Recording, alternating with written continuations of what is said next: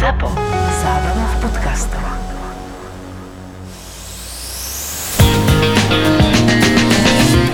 Je úžasné, že tá benzínová nádrž sa s nami a s tým bronkom tak nejak väzie, že ja si pamätám, ako sme ju vlastne potrebovali. Tam sme, v ktorom meste sme to boli? To boli hore v Tabrize, na severe. Bola tam dosť zima a Irán má taký ten divný benzín, taký riedky. Ty si už mi aj vravel, že už to ani netečie pohode a potom sme sa išli pozrieť na tú benzínovú nádrž, lebo videli sme, že vlastne není, není žiadna mláka pod tým a išli sme sa pozrieť a tam boli vlastne zamrznuté kusočky okolo tej diery, takže vlastne ten benzín nám tak trochu zamrzol, preto to nevytekalo. A tiež to bolo také úžasné, lebo ty si vybral ten epoxid, už si si ho si zohnal a išiel si to teda zatierať a potreboval si fén a ja som išla zohnať fén do mesta v Iráne. Proste sama žena, v meste, kde som v živote nebola, som sa vybrala a vošla som do obchodu a povedala som im, že si chcem požičať fén. On mi ho vybalil, on mi ho požičal. A potom proste, keď si to dofenoval, tak vtedy sme už myslím späť išli spolu mu ho vrátiť. On ho zase zabalil a vrátil proste do regálu na predaj. A predal možno drahšie, že tento fén používa Európania. To pre mňa bolo tak neuveriteľné.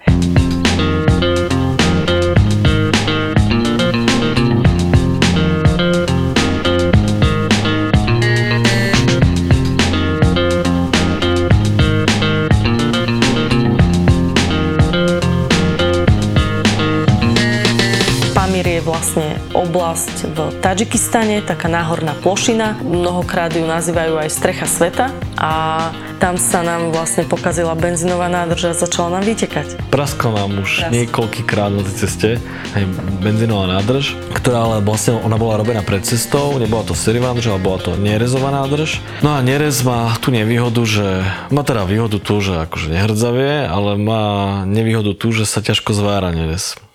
A A, čiže, hlavne v Pamíre, hej. Čiže zohnať v Pamíre zvárača na nerez je akože no way, hej, že to ne, nemá šancu nájsť. Ale jednoducho aj tam sú ľudia, ktorí sú naozaj vyľaliezaví. Tam sme vlastne prvýkrát v živote spoznali predmet, ktorý sa volá, teda po rusky to je, že holodná svarka. A je to taká vlastne nejaká epoxidová pasta dvojzložková, ktorú proste namagleš na, na hociakú tieru, ona tam zatvrdne a je kvázi mala by byť aj odolná voči trošku benzínu a tak ďalej. A tak ten benzín je dosť agresívny. Ale samozrejme tiež to bolo o tom, že praskla nám nádrž, boli sme vystresovaní, lebo vedeli sme, že v tom Pamíre no, máme problém natankovať, hej, tam tie vzdialenosti medzi tými dedinkami alebo mestečkami sú veľké. A hlavne v tých mestečkách ani nemajú taký objem benzínu, lebo tam nemajú auta. Vieš? Tam sa väčšinou aj tankuje z nejakého sudu. Ale to bolo v meste Murgab, ktoré je relatívne veľké. Tam je taký bazár, tam býva uh, jeden z mála, akože tam myslím, že tam bol Murgabe a Lichure ďalej, tam boli také, také bázáre krásne. No ale že... relatívne veľké zase trošku povedz, že koľko asi to znamená počet obyvateľov, No lebo to ja neviem, koľko to malo obyvateľov, ale... podľa mňa tak 400 aj preháňam aj s deťmi, ktoré študovali mimo. Hej, akože bolo to také, ne, netreba si predstaviť mestečko, nejaké, nejaké útulné malé mestečko, ale bolo to vlastne taký zhluk proste domov e, s jednou hlavnou cestou, zvyšok infraštruktúry bol taký, že prašné cesty. Ale bol tam tento bazár, tam to, s takým, e, to boli také vlastne iba že- železničné kontajnere, alebo teda tak tie prepravné kontajnere a tam v tých sa predávali ľudia veci. Čiže dalo sa tam niečo zohnať, ale my sme mali vtedy fakt šťastie, že sme narazili na, na veľmi príjemných ľudí, rodinu, ktorá vlastne prenajímala svoju nejakú, nejakú izbu pre Oni turistov. fungovali ako guest house pre turistov a vlastne ani neviem, že tam taký bazar existuje, lebo ja som vlastne fungovala len so ženami a s deťmi a ty si s tým chlapom riešil opravu Čiže to bronka. vlastne nebol ani servis, ani nič také, ale to bola proste obyčajná rodina. Ale tam akože zvaračku to nebola šanca zohnať, čiže on zohnal túto cholodnú svarku niekde na tom bazare. Potom ste museli nalopatovať e, kopu hliny, kde bronko vyšlo jedným kolesom, aby vlastne vytiekol celý benzín do suda a aby ste, ak tam nejaký benzín zostal, aby ste ten benzín dostali na opačnú stranu, aby tá časť s tou dierou bola čo najsuchšia, tam ste to potom maglali Ja som zatiaľ tej domácej pani, nechcem ju nazvať stará pani, ale tak vyzerala tak na 80, ale mala 57 rokov. Mala tvár neskutočne ošľahanú vetrom, že fakt jej to tie roky brutálne pridalo. A to mali aj tie deti tam, som boli všetci Áno, úplne Ježiš, strhaní životom. No. Ja som mala chuť všetky nakrémovať. Tie podmienky, tie podmienky tam boli strašné, akože na, na život klobúk dole pred ním, že tam ešte, že tam ostali akože fakt brutálne. Veľa, veľa z tých ľudí asi odišlo do tých nižších e, miest veľkých. A my sme si tam spravili takú ženskú túto, že všetky sme si tam lakovali nechty, teda ja som mala lak na nechty, oni to videli prvýkrát v živote, tak sme si všetky lakovali nechty. Potom sa pani začala uh, česať a ona, tá 57 ročná, nemala, že oni to tam akože nemajú vo zvyku, oni si nestrihajú vlasy, takže ona mala asi 2 metre dlhé vlasy a začala si to spod tej šatky tak vytáčať a prečesávať. No to bolo úplne neuveriteľné. Si pamätám, že tam e, vlastne ona sa starala o svoje vnúča a čo bol 7-dňový Daniel, ktorý tam len v dekách pri piecke ležal na zemi a jeho mamka už po týždni od porodu vlastne behala okolo státku, čo tam mali nejaké jaky alebo čo. Proste nejaký dobytok. A tento pán tiež vravel, že chalodná svarka vydrží do nekonečna a Hej, no jasné, to bola klasická veta na rozlučku, že to už do konca života proste vydrží. A vydržal to, ale vydržal to Pamíre. To bola, asi Hlavne nie, nás ale asi nie dostalo. ani celý. Myslím že potom už na konci to vo Vakane, niekde, niekde vo Vakane to uh, zase pustilo. Zase Ale to zase treba povedať, že. Pamír nie je cesta, hej, tam nie je asfalt, tam sú rolety, čo sú cesty, ktoré akoby boli poskladané z miliónov retardérov, ktoré sú naskladané vedľa seba, čiže auto, keď tatiaľ ide, sa rozvibruje, ono stále sa trasie, postupne si chytí svoju frekvenciu, trasu a všetky šrobiky začínajú vypadávať. Chalanom, kamošom, čo tam boli na lade, vypadla prístrojová doska na kolena. Takže naozaj to auto tam zažíva veľmi ťažké časy. Jednoducho to, čo na tom aute môže odísť, tak na tých roletách tam, tam sa to stane, tam to odíde určite. My celkom, celkom dobre to zvládlo naše auto, musím povedať, že okrem tej nádrže. To nechceš, že? Aby, aby ti odletelo koleso počas jazdy. Keby som si mohla vybrať, tak nie, nechcem to. Sedela som tam tehotná, takže nie, nechcela som takú vec. Ale to sa presne stalo, že, ale našťastie to nebolo také, že to bolo na diálnici v stovke, ale tak nikdy nie je príjemné, keď v svetom zrkadle vidíš, že tvoje auto ide jedným smerom a tvoje koleso z auta ide iným smerom a nie je to rezerva.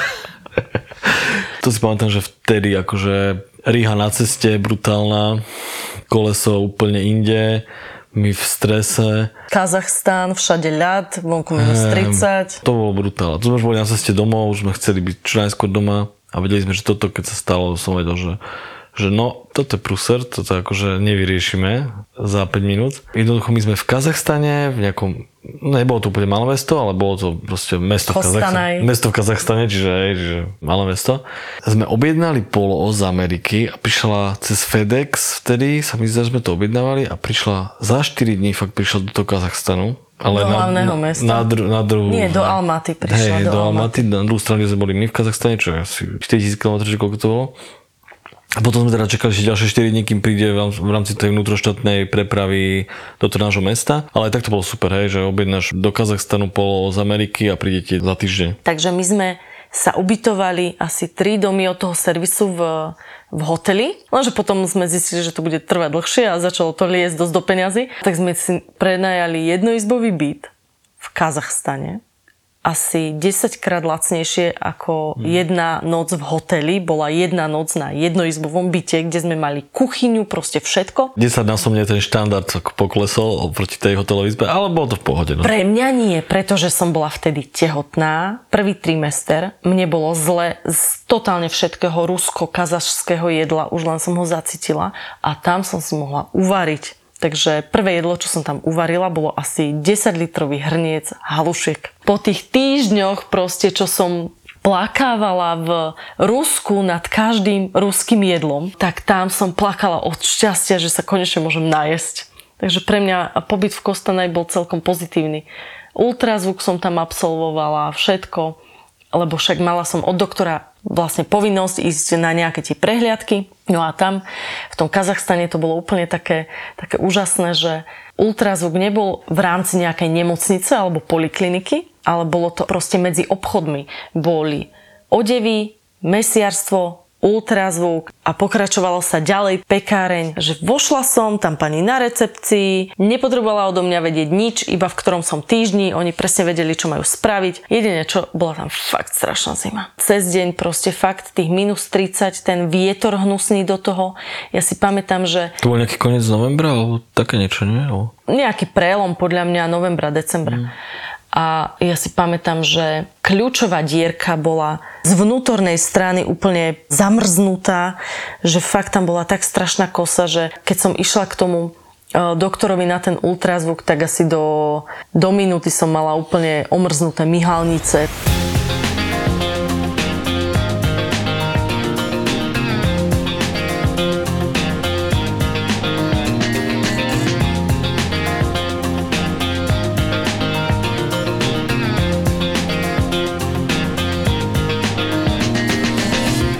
Turecku sme išli do servisu a tam nás turecký technik Hakam vzal pod krídla a to boli tie super také že prídeš za mesto a vojdeš do nejakej zóny, kde sú iba servisy a vlastne ty si podľa tej reklamy, čo majú oni nad, nad garážou, pozeráš, že či vedia aj Forda opraviť alebo nie. Turecko je akože raj pre servis auta, že je to tam všade dostupné, majú tam všetky diely, ktoré si spomeniete sú tam relatívne akože skúsení tí ľudia, že, že neboja sa ničoho, že pustia sa do všetkého a aj celkom dobre to zvládnu.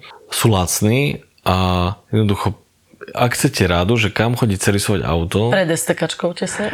Tak choďte určite do Turecka, lebo sa to fakt oplatí a poradite si so všetkým. A hlavne sú stále opravári. Že, ako sa to už hovorí, ja hey, ako že... žena to stále počúvam, že tu už sú len tí, čo to vymieňajú všetko. Mm, že hľadajú, hľadajú proste možnosť, ako to spraviť. No a tam sa to presne stalo, pretože my sme mali prasknutú jednu alebo dve sviečky, aj sme mali pokazený kábel nejaký. Sviečkový kábel, no. A on nám povedal, že on taký kábel nemá, lebo však to je kábel z Bronka, ale že on ho vyrobí.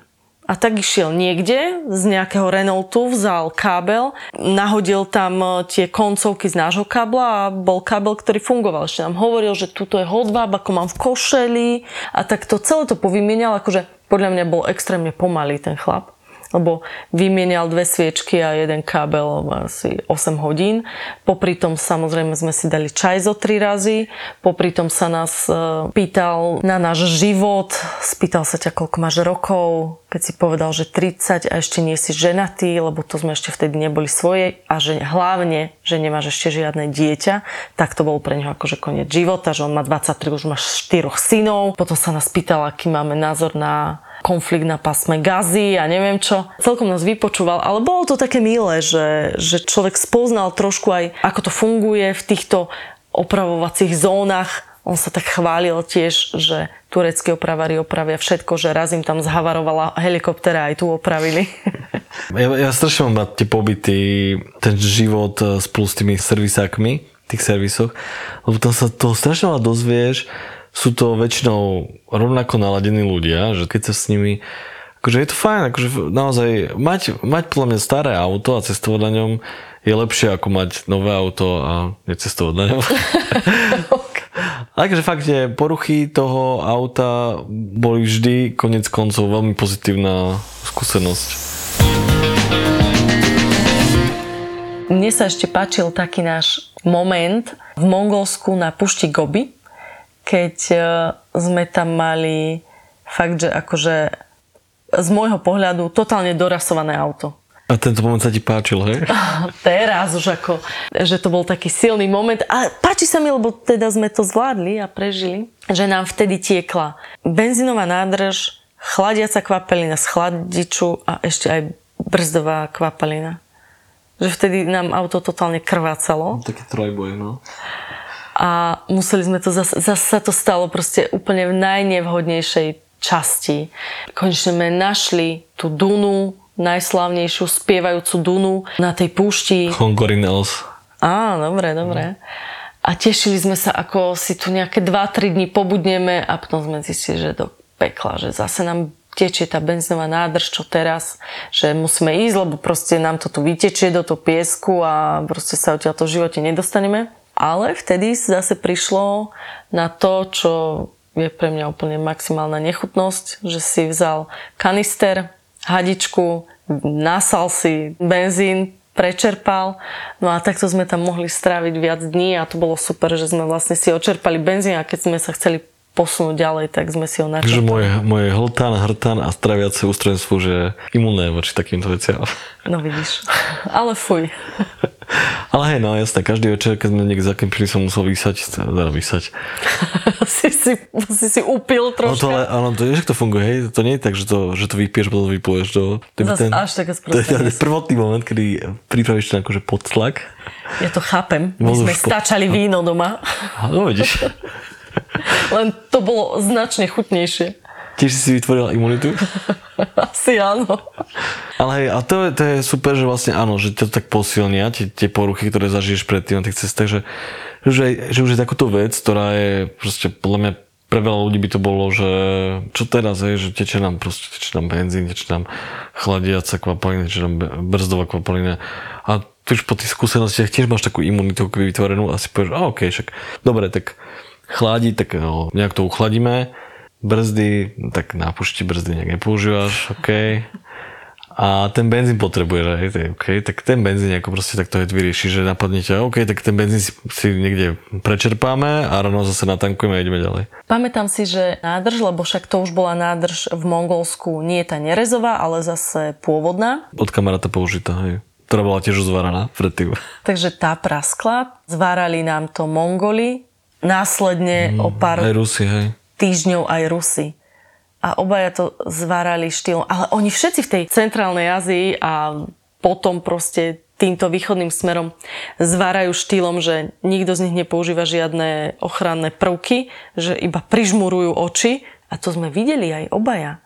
On si to vôbec nevymil, on proste išiel do toho a proste začal mu rukav horieť, jak to, ho to baflo. On si ho len tak poťukal, udusil a potom si Takže- povedal, že OK, tak to už asi celé vyhorelo, idem zvárať ďalej. Zvárať benzínovú nádrž, to je, to je akože obrovská odvaha, pretože keď máš zvárať nejakú že benzínovú nádrž alebo nádobu, tak ju máš proste opláchnuť niekoľkokrát, vymýť a nechať vysušiť, vypáriť, potom zase opláchnuť a takto proste pripraviť na to zváranie, nejaké, ne- nejaký proces, nejaký dvojdňový, hej, alebo tak.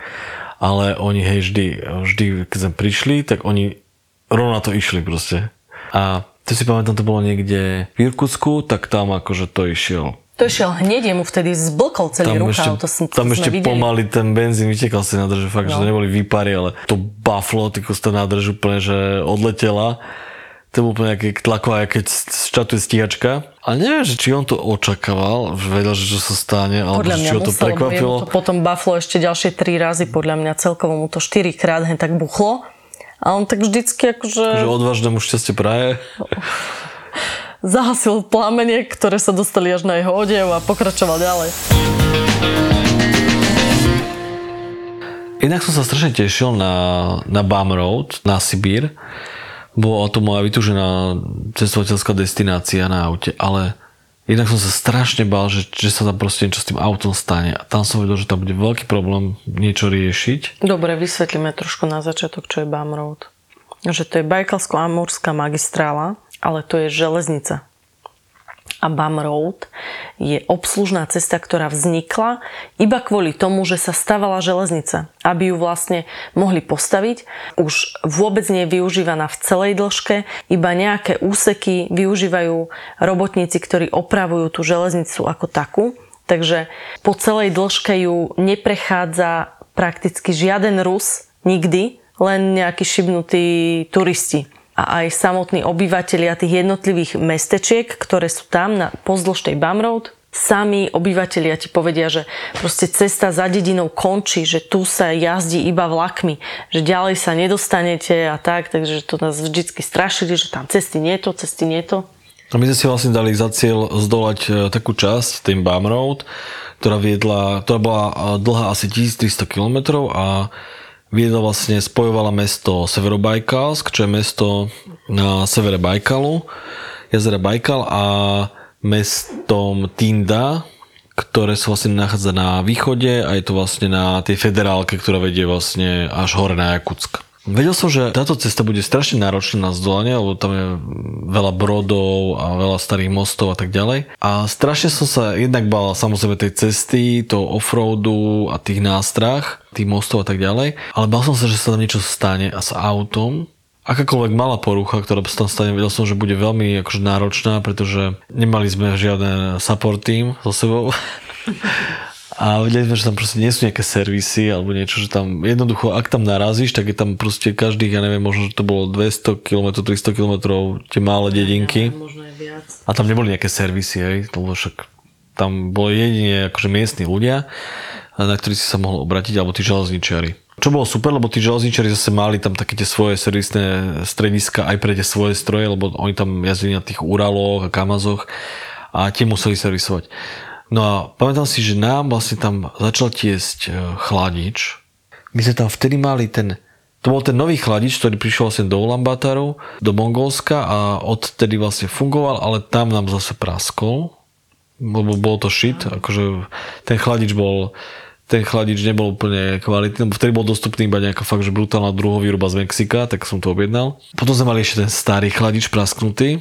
My sme vlastne potrebovali nejakým spôsobom dať dokopy tie chladiče, obidva, alebo sme vedeli, že nás čaká, to bolo na začiatku tej Bum Road, ešte v Severobajkalsku. Tam sme tiež išli cez dosť náročnnú trasu. Áno, to z bolo Irkutska, cez Žigalovo a teda hej, tam to bolo už zlé. kde celkom. už tiež boli rolety, diery strašné na cestách, takže tam sa dolámali aj tie uchyty, čo držia ten chladič vlastne pri, prišrobovaný. A, a vtedy vlastne tiež sme v tom Severobajkalsku sme našli, lebo to bol medený chladič a med je zase ten e, kov, ktorý sa ťažko zvára a tak ďalej.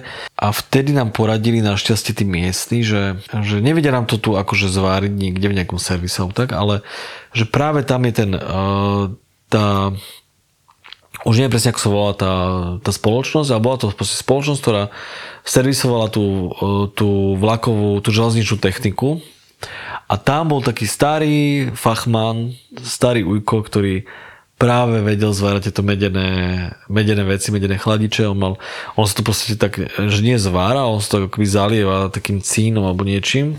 To sa cínuje. A on nám, to, on nám to fakt, že to bolo super, by sme tam donesli a povedal, že to ne, že nemá problém, že to proste to spraví, jasné.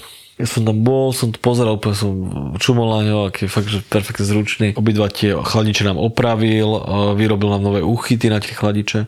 Takže fakt super. A zase zo situácie, ktorá bola najskôr fakt, že tak úplne nereálna, že tá oprava, no nevedeli sme ako, ako pokračovať, tak úplne sa z toho stalo úplne niečo, čo sme vyriešili za jeden deň. Na začiatku hneď šťastie, lebo sme vošli do potravín, kde sme sa šli spýtať a vlastne a hneď sme tam našli majiteľov tých potravín s kamošom, ktorí nás zaviedli do tejto spoločnosti, ktorí nám povedali, že čo, kde, ako, potom nás pozvali na obed, potom nám povedali, kde sú pozdĺž Bum Road najlepšie horúce pramene, kde sa máme ísť e, vyhriať si kosti, proste ako do kúpeľov, to bolo úžasné, no zase. Na, najlepšie na to bolo to, že vlastne my sme, my sme vlastne v tej firme, v tom závode, že že my sme tam kempovali vlastne.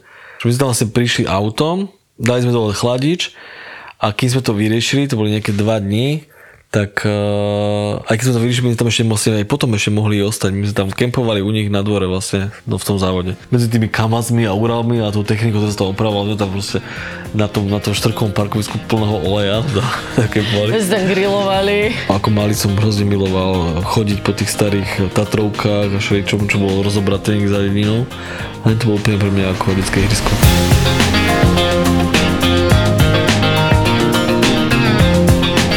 Po